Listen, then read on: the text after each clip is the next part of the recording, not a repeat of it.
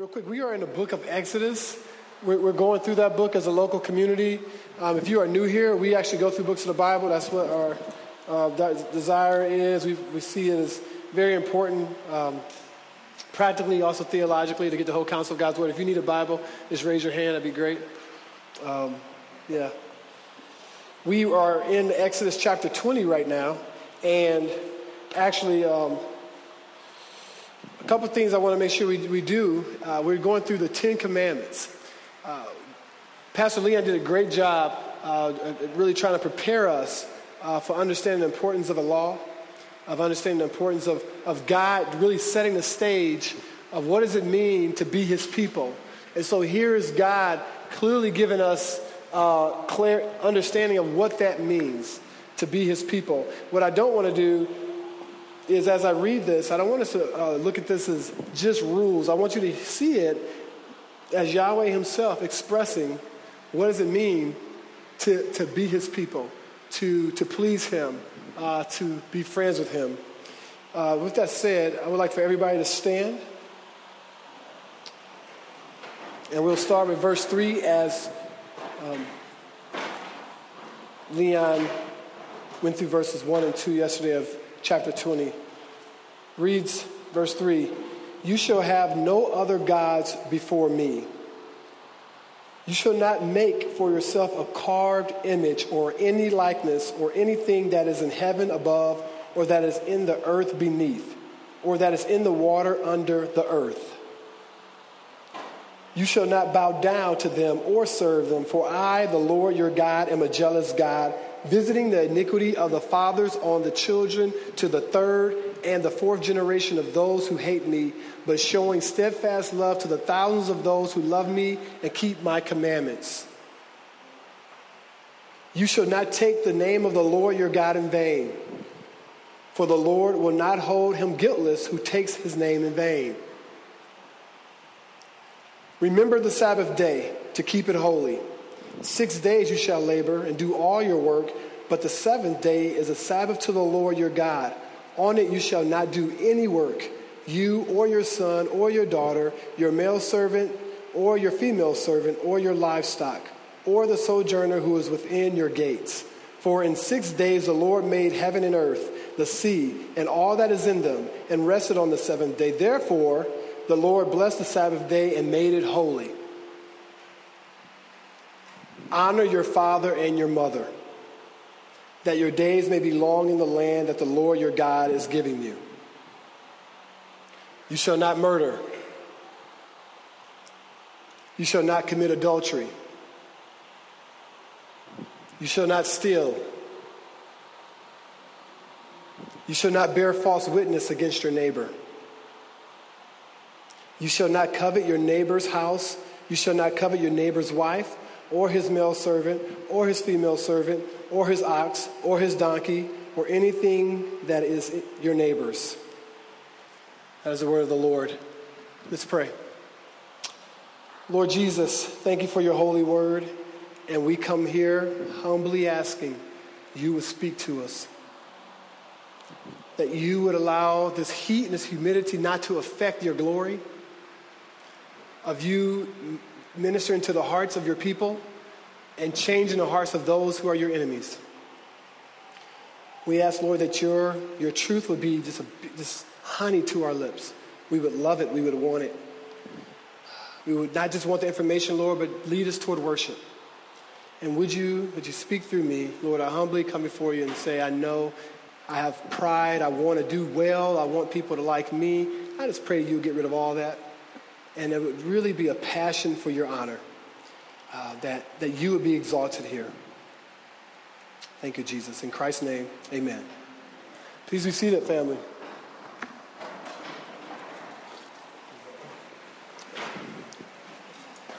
Um, couple ground rules as you go through the Ten Commandments. Okay, we again Leon prepared us, and now we're here hearing uh, what God is saying. It means to walk with Him. Uh, if we have time today, which I don't think we will, I think we'll, I, I think maybe next week, I want to teach us in a very easy fashion the Ten Commandments so that you know them, by the way. That's my little tidbit at the end. But don't fake like you know them all. But um, so I, I look forward to teaching us that. Um, that I learned in seminary, so not like I made it up, but my professor taught me a really cool way, so I'm going to pass that on. I want us to know a couple things before we enter into this discussion because uh, there, there are a lot of um, a lot of provisions here, a lot of statutes, a lot of what they call, you know, um, uh, imperatives, commands. That's what these are. Uh, be clear, they're, they're, they're commands, right? It, it, can read, though, if you keep reading it, you can kind of read like a proverb, all right? And I want to make sure we don't do that because proverbs aren't commands, and so we'll mess things up. Right? Proverbs are wise and skillful living. And, and Proverbs are one of those things where uh, it usually happens this way because this is what wisdom is. And every once in a while, an unwise person can skate out and not get, you know, messed up, right? So it's not a command in Proverbs. Um, whereas these are commands. And the reason why I bring that up is because they'll kind of read like Proverbs and they act like Proverbs because to do God's commands actually are wise and skillful right? If you, if you obey God's Ten Commandments, even as an unbeliever, if God has given you the common grace to obey the Ten Commandments, you're going to probably have a cool life. Because this is how you function. This is, this is what it means to like have community flourishing. This is what it means to like see a society actually function in a healthy way. So, but I don't want us to think this is just about, this is not self-help. This isn't like, oh, how do I balance out my life? You know, give me some money, give me a car, give me a little Ten Commandments. That's not what we're doing. But these are commands. Right? These, these, this is God saying, this is what I'm telling you you need to be about if you're talking about wanting to please me or know me. So I just want to make sure we, we got that, right? He starts off and again, if, you, uh, if you're on a moving train, if you just came here, please go back and go online and check out what we talked about for the verse of the of 19 chapters and Pastor Leon, verse two, uh, first two verses here. I think this can get kind of weirded out if you don't take Leon's talk because he sets the stage, and that's why I can't go into those things. But so I just want to give me grace there. I'm just going to jump right in because there's a lot of information we have. First and foremost, he starts, "You shall have no other gods before me." All right. So there's a lot of information. So make sure you're taking notes, think through this stuff. Uh, the first thing is, is, is powerful. God is talking to his people, and he starts things off by saying, You shall have no other gods before me. And a couple things he's doing here. First, it's a clear cry to monotheism, right? He's making it really clear that there's no other competing gods, there's no other divinity, right? There's, there's no other person who has created people. right? There's no, there's, there's no one competing for the position of Israel's supreme God. He wants it to be very, wants to be very clear to the Israelites and albeit the world as the Israelite goes out and proclaims his goodness that no, actually, there is one God. But I love what he does because the way he positions it is just very confident. I love that Jesus, our Lord here, you know, in the Old Testament, Yahweh is not insecure. When you think of Psalm 82, uh, and even John 10, you know, you'll see these guys talk about uh, gods in a small uh, g. And the reason why they do that is because basically the tenor here is that God wants to recognize that there are supernatural beings in the world. There's angels, and there are things in the world where uh, He wants to give a healthy recognition and placement to, to things that are more powerful, maybe, than a human. So he, so, he, so he even says here, no other gods before me. And the sense here is that, hey, two things. First, I am the only divine. And although there's these other, other things that I want you to, to recognize who they are and what they're about, angels being a little Lord, being a little lower than us, but actually more powerful than us, recognizing these supernatural beings, I want you to understand there's only one Yahweh, and He alone is divine. So he sets the stage by, by, by, by saying a reason why, as it were, I can give the rest of these commandments is because of the first commandment. I can talk about all these other things because, yes, I, am the only God. And because of that, I'm going to call the shots. And here's what I have to say. So he starts out by saying, I'm the supreme being. Verse 4, the whole concept of no idols says, You shall not make for yourself a carved image or any likeness of anything that is in heaven above, or that is in earth beneath, or that is in the water under the earth. You shall not bow down to them or serve them. So it's kind of a cousin to the first, right? And what he's doing here, he's kind of outlawing all idolatry, right? Because he uses these two words, right? He uses uh, the word idol, these two common words in the Hebrew, idol, and he uses this word like likeness, right? And now to explain idol, as it were, and this is difficult because, you know, we have to bring this now to our day and age, because basically in that day and age, um, it, was, it was more in the sense of, of, of, of, of talking about it. It wasn't just um, you know, some little tinky thing that was made, but it was actually those things were representative in antiquity of, of a certain whole lifestyle choice, a whole, a whole framework of living, right? So that's why it was, it was very important for God to talk about this not being um, important, being important to, to, uh, to disband these things because he's saying the things that they worshiped back then actually went counter to God's culture, to what God wanted to be about. So it wasn't just about liking something that was, that was man-made. It was that you actually put your hope and your trust and your confidence in this. Now, we don't make little things, as it were now. We don't have little trinkets hi- hiding in bags and in our homes, or at least I hope you don't. But, um, but I, so what I want to do now is kind of take what, what was um, actually given in the, in the early centuries and share exactly probably a, a definition that will fit us today. What is an idol? What is an idol, Eric? An idol, if you're wondering, if you, if you worship idols, is something when you find your hope or trust in, right? Um, or it has your heart and mind. So you either find your hope or trust in it, or it has your heart and mind. It has your affection more than Jesus.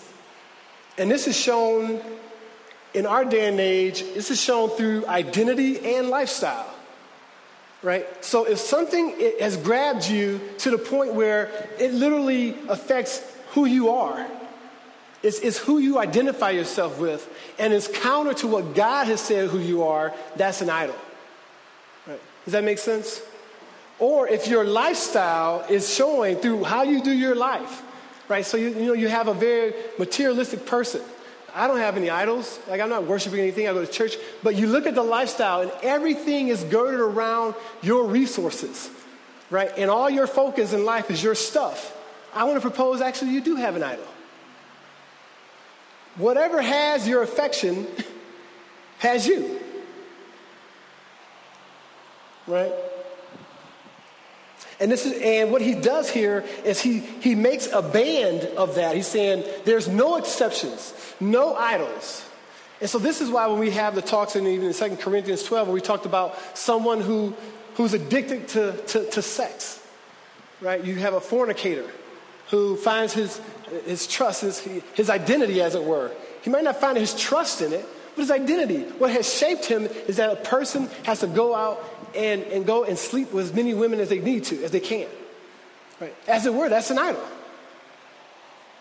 You flip the script. You have a person who says, well, well, why is that an idol? Because you look at what the Bible says, and the Bible says we don't, we don't do that. We don't fornicate.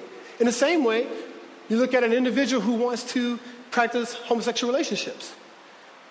In the same way, you look at that and you see their identity and their focus. This is who I am. And if it's counter to scriptures, as it were, it's an idol. That make sense? He says, we're totally disbanding that. And he's serious about it because idols, idols in antiquity, and even today, what they do is they have an opportunity to actually corrupt society and generations. That's what idols do. Why? Because they get you away from being about what God wants you to be about. And when you get a society saying, I want to be about myself or whatever my identity is, outside of God, actually, the, the, the, that community, as it were, begins to crumble. And we're actually seeing it right now in our day and age, in our own culture. And so there's a big seriousness about successive generations being cared for. So God says, no idols. Do not bow down to them. He continues on uh, I would say 25, like 20, like 5, and then the B side of the verse, it says, For I, the Lord your God, am a jealous God. Here's the why. Visiting the iniquity of the fathers on the children to the third and the fourth generation of those who hate me, but showing steadfast love to the thousands of those who love me and keep my commandments. Now, this can be kind of misunderstood right? Because have you heard it said before when you hear this kind of sense of generational curse? Have you ever heard that? right? Well, I want to approach that a little bit. There's two, I think there's two misunderstandings that can come out of this verse here. First, when God says this, we can think, okay, well, uh, does God, is God saying that he, he, he punishes, right, uh, those individuals who, whose family might have had a graven sin, and because there's that sin, you know what, that generation after generation might deal with that sin. And I've heard, I've heard this taught that if, if, if, my, if, if there's a sin of alcoholism in my family, man, there might be a curse.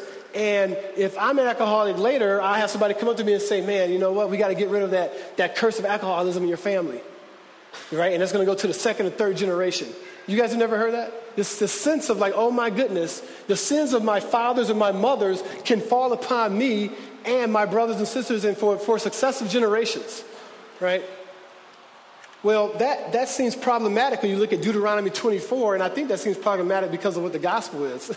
we'll talk about that in a moment. But he says in Deuteronomy chapter 24, verse 16, it says, Fathers shall not be put to death for their children, nor children put to death for their fathers.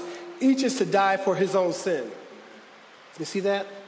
So I want to I want to dispel that, that reality that God is actually looking at people and going, because your daddy, you know, was an alcoholic or beat your mom, you're to beat your mom. I mean, I'm sorry, beat, beat your kid. You're gonna, you're gonna beat your, you're gonna beat your wife because, you because your dad beat his wife. I want to dispel that. Here's why that's dangerous. Because curses, when you think of curses from that standpoint, what they do is that absolves you from any responsibility. Do you understand that? So I want to, I want today, I want you to have, if you've been thinking that or having that or having that taught to you, I want to dispel that because that doesn't make you responsible. Because now you're going, oh my goodness, I, I'm not a jerk because of me, I'm a jerk because of my daddy. Right?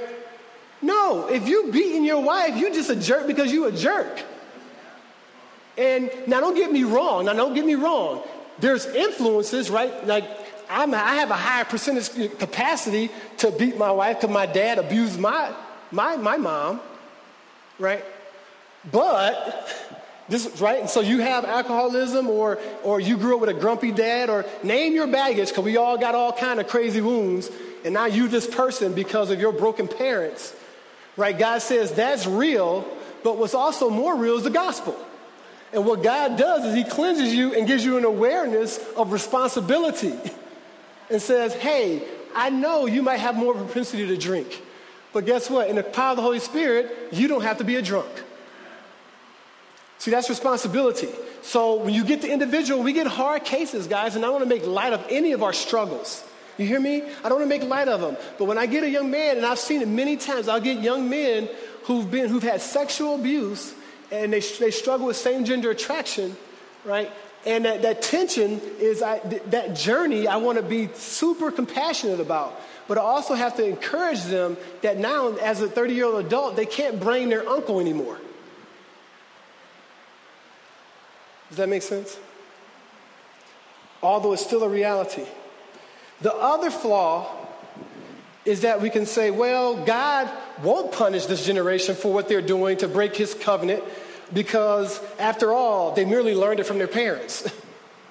right? So we can have either spectrum. We have individuals saying, You're going to be cursed, sorry, this is who you're going to be. And then we have another, another side that says, Actually, you know what? You're going to get, you're going to get a pass because you had such a jacked up family. And well, you're, you're supposed to be a, a liar and a cheat. I mean, you, you have generations and generations of that. But God in both, I want to propose to us, is neither allows us to assume responsibility. And the clarity here is that God is actually saying, no, I'm, he's not in, I'm not endorsing doctrine of curses, nor being accountability light. But God wants us all to deal with our sin. Right? He wants us all to deal with our sin. And look what he does here. He wants us to deal with our sin. And then I love he focuses on the contrast and where his heart truly is. Look at the end of the verse there. He says, I'm visiting, so visiting the iniquity of the fathers, when he uses this word hate, is just those who are not loyal to me. And visiting the iniquities, he's saying, man, if someone's sinning just like their daddy, I'm going to punish them just like their daddy. And then he says at the end, though, but look at my heart, but showing steadfast love to thousands of those who love me and keep my commandments. I love that. He's saying, you know what, but my heart is not to be punishing folk. not to be punishing my children, but my heart is covenant loyalty. Is that, is that as I'm showing you right now, I want to be loyal to you. And if you're loyal to me, we're going to have this beautiful blessing. I'm going to be able to bless you, and you're going to be honoring me, and I'm going to be blessing you, and you're going to be honoring me. And that's the, that's, the, that's the narrative that I want for you as my people. Covenant loyalty. And I love how he says that, showing that steadfast love to thousands of those who love me and keep my commandments. So we have one God and no idols, right? And then the Lord tells us in verse 7, he tells us to, to respect his name, respect God's name, right? Verse 7, he says, You shall take the name of the Lord your God in vain. You shall not take the name of the Lord your God in vain, for the Lord will not hold him guiltless who takes his name in vain. And he, already he's given a, a pro, the second proposition, right? Uh, that he's, he's, he's like, he gives a threat um, based on, like, hey, if you don't do this, here's the punishment. But it's interesting, I love the fact that in the punishment, he doesn't tell you what he'll do. He kind of leaves it to our imagination. So, so God gets the freedom in this scenario to punish us however he wants. But he's making it clear that when we take God's name in vain, that there is a, there is a, a penalty of that. Now, what does it mean um, to take God's name in vain? Let's answer some questions real quick.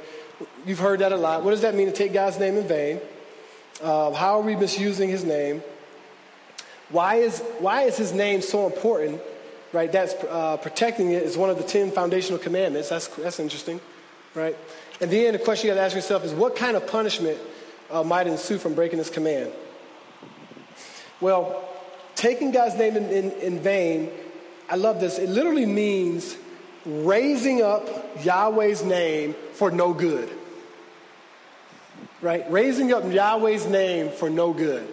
It's, it's bringing God up and, and, and the term is, is, is actually um, was more of a term uh, worded within in, in, a, in a lawyer sense, right, with, with testimony. And so bringing up God name to, to affirm your own testimony is what was happening in antiquity. And so, so God, so I would say, so how, does how does this fit in today? I would say it's uh, making light of his name, uh, overtly mocking God's name, uh, speaking about his name disrespectfully, uh, these are all fall in light of, of that reality. But it begins with taking, including, promising someone something by Yahweh. And so you see this a lot in scriptures, and, and this is what Jesus talks about when he says, Let your yes be yes and your no be no, lest you be condemned. This is, this is him that is, expositing this commandment. He's saying that Christians, this is the reason why, and you, some of us have done this. I think this happens a lot in our community where I hear people say, like, oh my God, or something like that, or, or, or, uh, uh, you know, or even I, I, I, swear to God, right? Or we'll, we'll say those kind of things. Right? And, and, and God's point, Jesus' point, is, is this simple is that Christians serve a living God. You have godly character, which means you don't have to promise on God right? You don't have to, because you have godly character, you don't have to go swear by something. God is assuming as a believer, when you say something, you're going to do it, right? So it's really plain. It's in the sense that that's the reason we don't have to do that because when I say something as a believer, it should happen. So I don't have to swear, as it were, by any other name. Does that make sense? So why, why is his name so important? Well, um, names, and we get this, they signify essence, right? The character of a person, uh, who they are. And, and in doing so, basically they connote their value, their worth. Um, and so when we are taking God's name and doing whatever we want with it, what we're saying is we're denigrating his value. So, and as far as the punishment, it seems to remain unspecified, but we have this sense of whole guiltless connoting uh, connotes letting someone that he's not going to let someone or us get away with what we're doing uh, with God's name. So God begins with there's, there's one God, there's no idols, that we respect his name. And so far we've seen that he's kind of framed everything about who he is, what does it mean to, to basically protect his name and understand who he are as far as his character. And in the next commandment, when, he's, when he starts talking about Sabbath, it's interesting. The Sabbath is almost a break in the passage because what he's doing is, is in, in, in covenantal laws and in, in history, what you'll see is when God gives people functions to, to adhere to, he tries to give a sign, like for example, the Mosaic covenant. He tries to give a sign so people can remember it. And I want to propose that the Sabbath is actually that sign. Is that, is that whenever we're taking the Sabbath rest, we, we get to remember like that God's framework of who, what it means to love him, what it means to serve him. We get to remember God's laws. And so the Sabbath is almost like that, that, that, that touch, that, that, that concrete thing that's happening in our week where we can go, oh yeah, God gave us this framework of what does it mean to serve Him. And He says in verse 8, Remember the Sabbath day to keep it holy. Six days you shall labor and do all of your work, but the seventh day is a Sabbath to the Lord your God. On it you shall do you shall not do any work, you or your son or your daughter, your male servant or your female servant, or your livestock or the sojourner who is within your gates. Now this is interesting. Sabbath means stopping, right? Stopping or cessation. Um, and what it means by that is, is basically you're stopping, you have uh, this regular work week, and basically God is saying He wants us to cease uh, for to giving people, basically He wants people to cease their work, giving them a labor, a day of rest. Uh, and it's in this heightened sense of being, being able to focus on God, which obviously periodically happens weekly here because of Sabbath.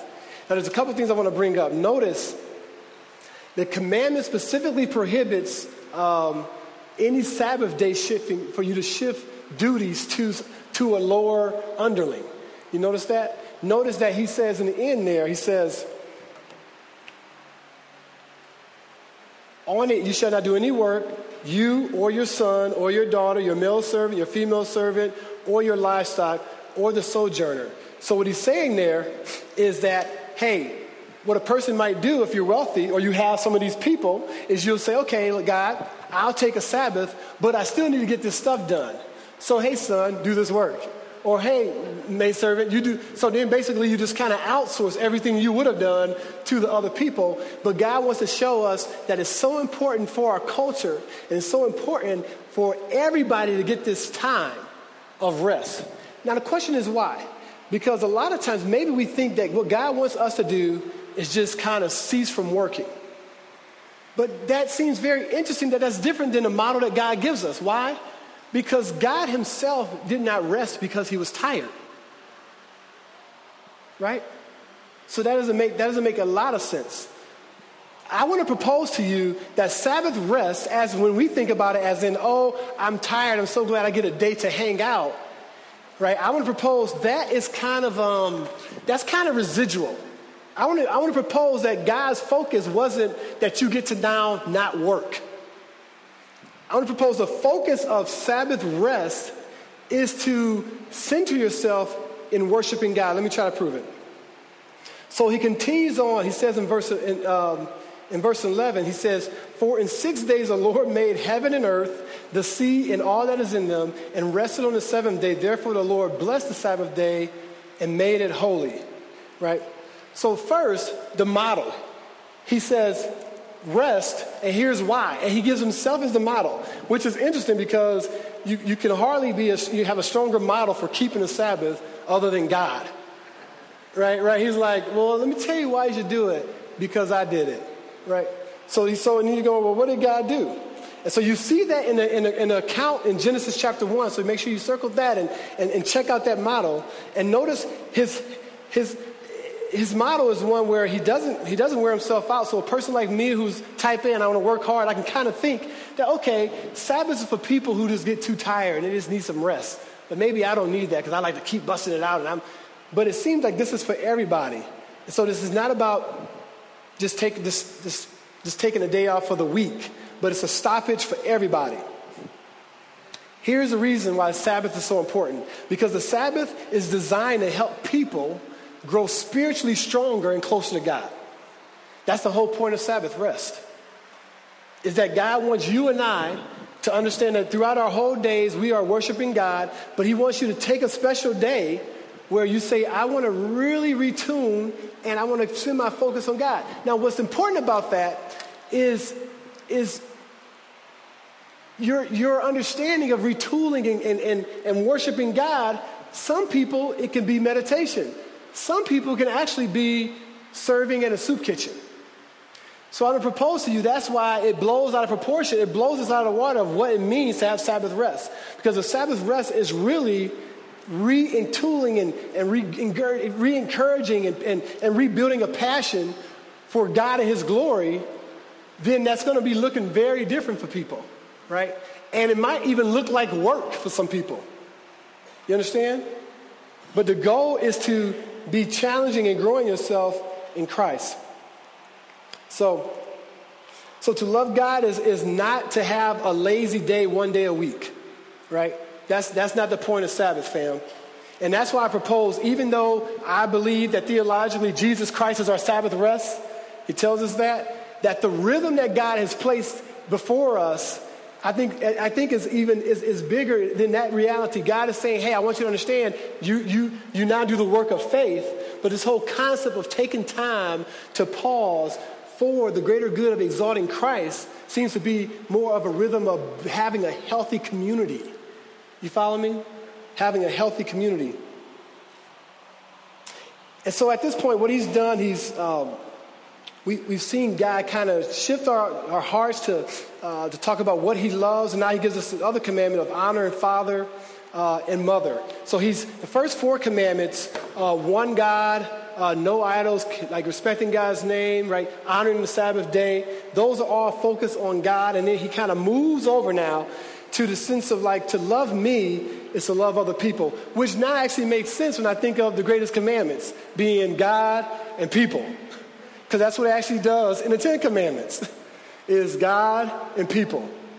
So now he's focused on what does it mean to, to love people. And he begins, which is, which is so cool, he begins this concept of loving people in verse 12 with honor your father and your mother. Honor your father and your mother, that your days may be be long in the land that the Lord your God is giving you. Right? Now, this whole concept, I mean, I, I think this, is, this was convicting for me because notice that he doesn't say, honor your father, mother if they were awesome parents. Right? Because, right, because I, you know, I didn't have the, I mean, my parents, they weren't the greatest parents, but they did what they could do, you know what I'm saying? They, and, and guess what? Even though I see a lot of their faults, I mean, at the end of the day, you know, for me to be standing here, they had to do a lot, right? Because if you have a baby, you know, that baby needs to be taken care of, fed, you know, wiped, bathed, you know. Uh, and so I feel like even, even as I think of the brokenness of my family, I got to pause and remember that, man, my mom and dad nurtured me to at least become a productive member of society you know. But even if they hadn't done that, God says, honor your father and mother. And notice he says that your days may belong in the land that your Lord God has given you. I think there's a couple reasons why he says this. Um, first, I think it's humbling the fact, have you thought about this, parents, and people, you guys who want to be parents one day? That the role you have, the, one of the primary roles you have when you have a family, this is humbling. Your role is to represent God to your children. Have you thought about that? When you want to have kids? That your role is to say, when my kids, if, if my kids were to grow up and say, Who is Jesus? What is God like? How does God act? What does God love? How does God serve? They're supposed to learn that from you. They, they're getting those cues from how God interacts with the world from their mommy and daddy. And then think about that.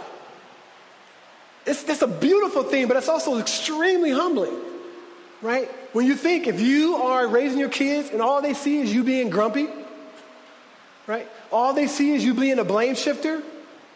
All they see is you talking about other people all they see is you not spending time nurturing and developing your wife, men. not caring and providing words of affirmation to your wife, men. They see you never in your Bible. They, you never lead in prayer. And then we, and then kids are 16, 17 years old, and we think, but, but no, I, you know, I was, I, I was, I was faithful to my wife, and, but man, we didn't teach them what did it mean. Who, who was God? We didn't teach them that man, that man, like I'm broken, and we didn't. Did we point them like when you sin? Do you point them to how broken you are, but how perfect God is? Do you even show them in that desire of them learning about God that you're flawed, and now you want to keep showing them the perfecter? This is a beautiful thing. So just to think of that fact that the awesome role of we, we represent God to our children, that see people see Christ through you. Right? I think an implicator, uh, uh, implication here, I'm pretty, uh, theologians believe this, that one of the main reasons why he says this, days may be long in the land your God is giving you, I know it's a lot of information, got to keep flowing, I got to get through the Ten Commandments. It's two, there's two main reasons here. Um, is first, um, because there's an implication that he's assuming in, in antiquity that the kids eventually will take care of the parents. And so this whole sense of land, your, your days will be long, it's this, it's this idiom of, hey, your, your parents are going to get old. They took care of you. They're going to get old. You're going to need to honor them. And one of the main ways you honor them is taking care of them at their old age. So this was the assumption in antiquity, right? But also, the assumption here is, is, is not that God is going to do something to you or not do something to you based on how you treat your parents. That, that's not what's happening here. But he's really talking again about community flourishing. Is that your days will be long on the earth because actually the earth will continue to exist and community will continue to flourish if you're honoring your parents is that if you, if you, if a society, and you see this in Isaiah, it talks about this in Isaiah, is that when a society no longer respects the elders and is no longer caring for the elders and the, and the parents, it tells you that when the son is taking over and the, and the kids are running things, that the society in itself is denigrated. It gets destroyed. And I know a lot of our young people, you think you're awesome, but you would destroy this world without getting insight from older people. You really will mess it up. And we are messing it up.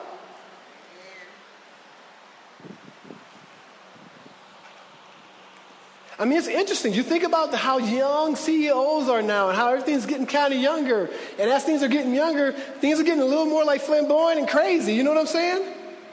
I'm telling you, it's loosey goosey now. And I know we don't like to hear that because a lot of us are young in here, but man, pay heed to that. So, so I, you know, for me, I'm, I'm, asking the Lord, Lord, give me ways of how to honor my mommy and daddy, how I can care for them right now, um, as you've convicted my heart, you know? Sixth command, no murder. So you can, so it says almost, you must not murder. This is uh, obviously a controversial topic. I know you guys are going crazy on this one, so see how I'm going to say this. I'm sharing with you my conviction that I think is theologically accurate. Um, I have friends who are pacifists. I think they're wrong, but I love their hearts for Jesus. Um, this is a controversial topic, and there's, um, there's many different frames here. The commandment expressed uh, here is equivalent to never murder. And I think the NIV really gets it wrong uh, because it makes it kind of, it kind of sounds like not the sense of like uh, this whole sense of kill. I think that really messes things up.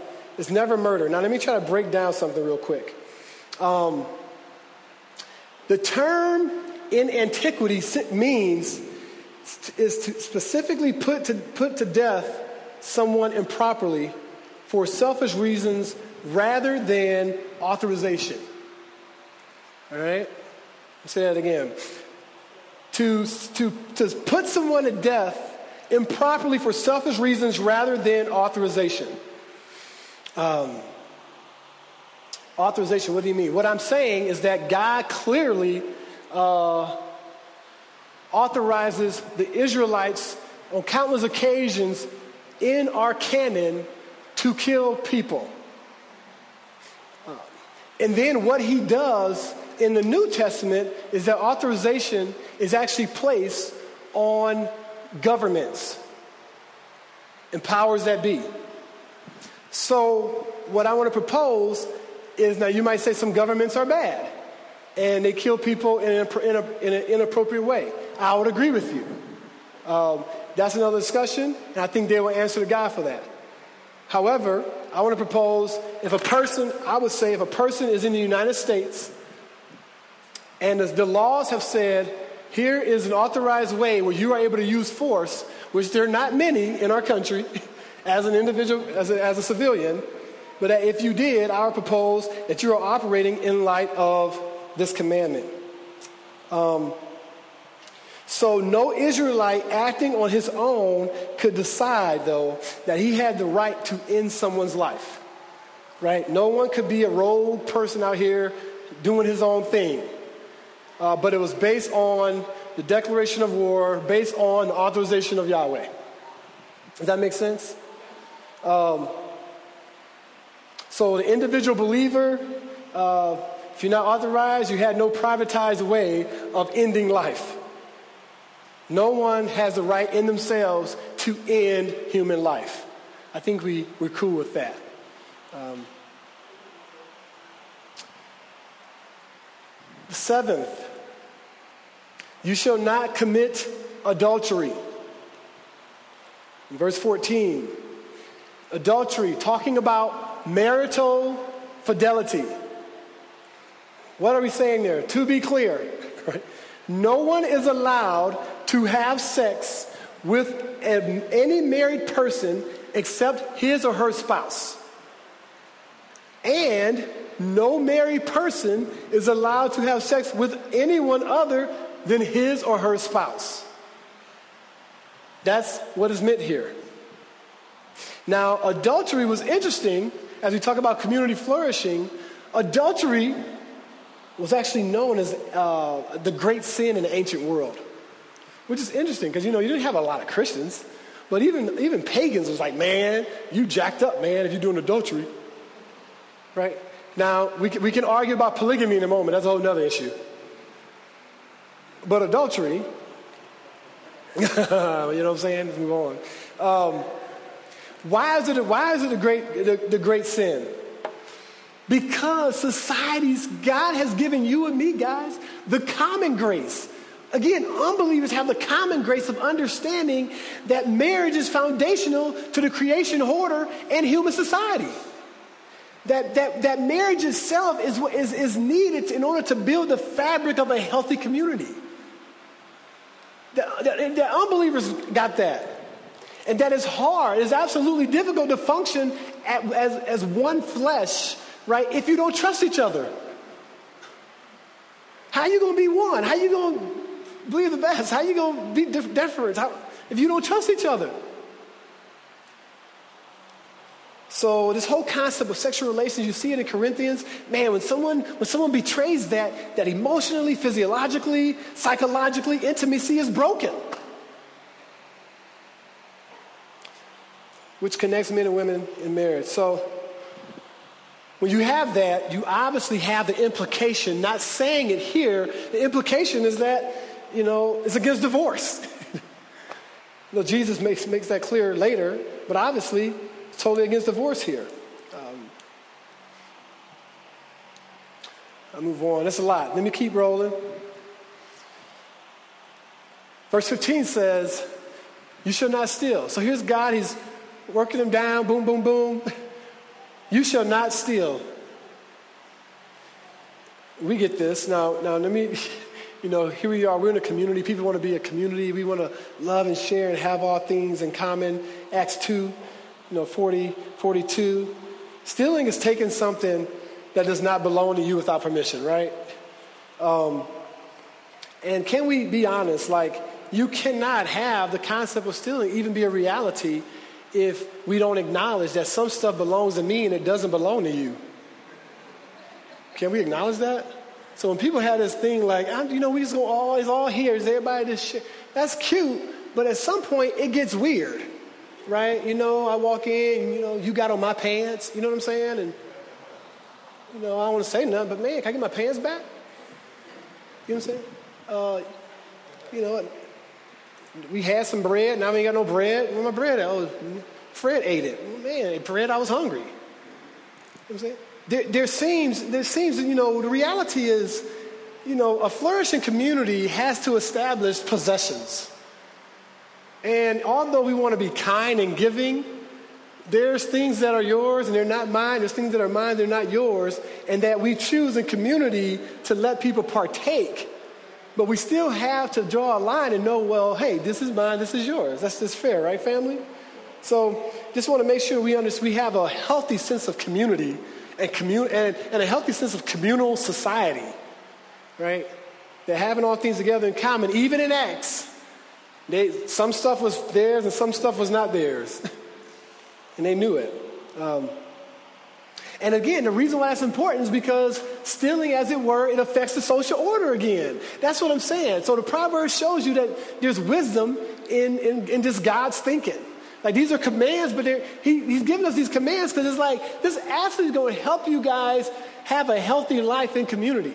Is that if you don't have a framework of don't steal, now you kind of like, it just threatens, right? It just threatens this, the social order and it causes pain to people because now you took my stuff and what do I do with that? And it is, yeah, it, it gives you, it's an undermining sense actually of, of, of the things you can possess. Like, why even try to have stuff when everybody can take it at any whim? Right? I lose my ambition, you know?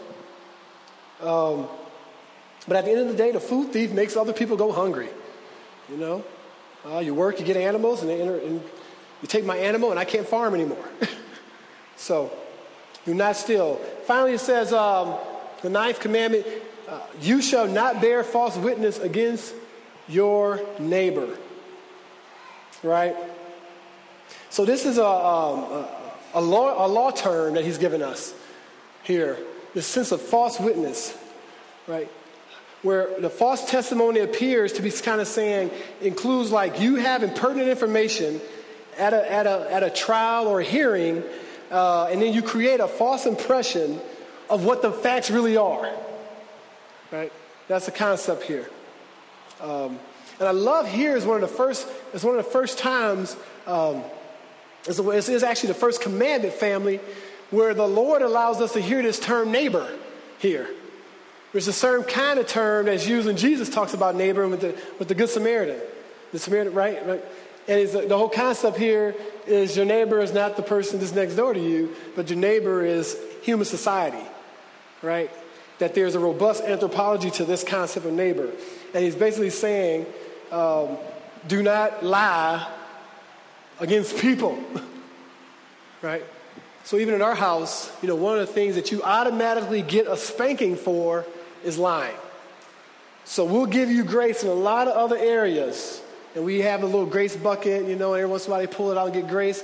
But there's no grace bucket in the Russ family for lying, right? Because it is, is, is catastrophic to paint a certain narrative in a person and to put them in harm's way. Absolutely catastrophic for community. He ends with a sense of coveting. Verse 17 You shall not covet your neighbor's house, you shall not covet your neighbor's wife, or his male servant, or his female servant, or his ox, or his donkey, or anything that is your neighbor's. Now, what is coveting? A couple things we want to clear up right now, okay? First, coveting is desiring, wanting, or craving something, right? Okay? Now, it's interesting here. Question I want to ask is coveting bad? Because I wonder if we think coveting's bad. But I don't think that's actually what the text is saying. It says, You shall not covet, and it gives you descriptions of things you shall not covet. May I propose to you that I think what he's saying is there actually can be a healthy way of having desires and things you want. Y'all looking at me like, what? I want to propose that the point here is nothing properly owned by someone else should be coveted. You hear me? You don't shouldn't want other people's stuff, their wife, their their servants, their donkey, right? Anything that's your neighbor's. I mean, think about it. If it would make no sense if if uh, you couldn't covet anything, right? Because you just kind of just. But man, there's a healthy sense. I think that, that, that, what we as Christians we should be like, oh, there's some things that I, I really I really want and I really desire, and it actually I think it frees us up to go. That's actually not a bad thing, as long as your coveting and your desire for it isn't greater than Christ. But, but the word in itself, I think, has gotten uh, taboo where we think the word covet is bad. And I want to propose that it seems to me here, coveting people's stuff um, is what the issue is. Oh, that was a lot. And the reason why I want to propose, the reason why I want to propose in this text here, that he says don't covet, and he gives these he gives the clear frameworks of what not to covet. I want to propose is because it's kind of the beginning stages of a thief, right? And and so if you ever spend time in your Mac group, you will see how one of the commandments will kind of be it could be almost a starting point to entering into disrupting another commandment. And here I would propose that yeah, you know, first you want something that don't belong to you and then you take it. you know what I'm saying? In, in, a myriad of ways. And so here's the Lord saying, don't, do not covet. All right.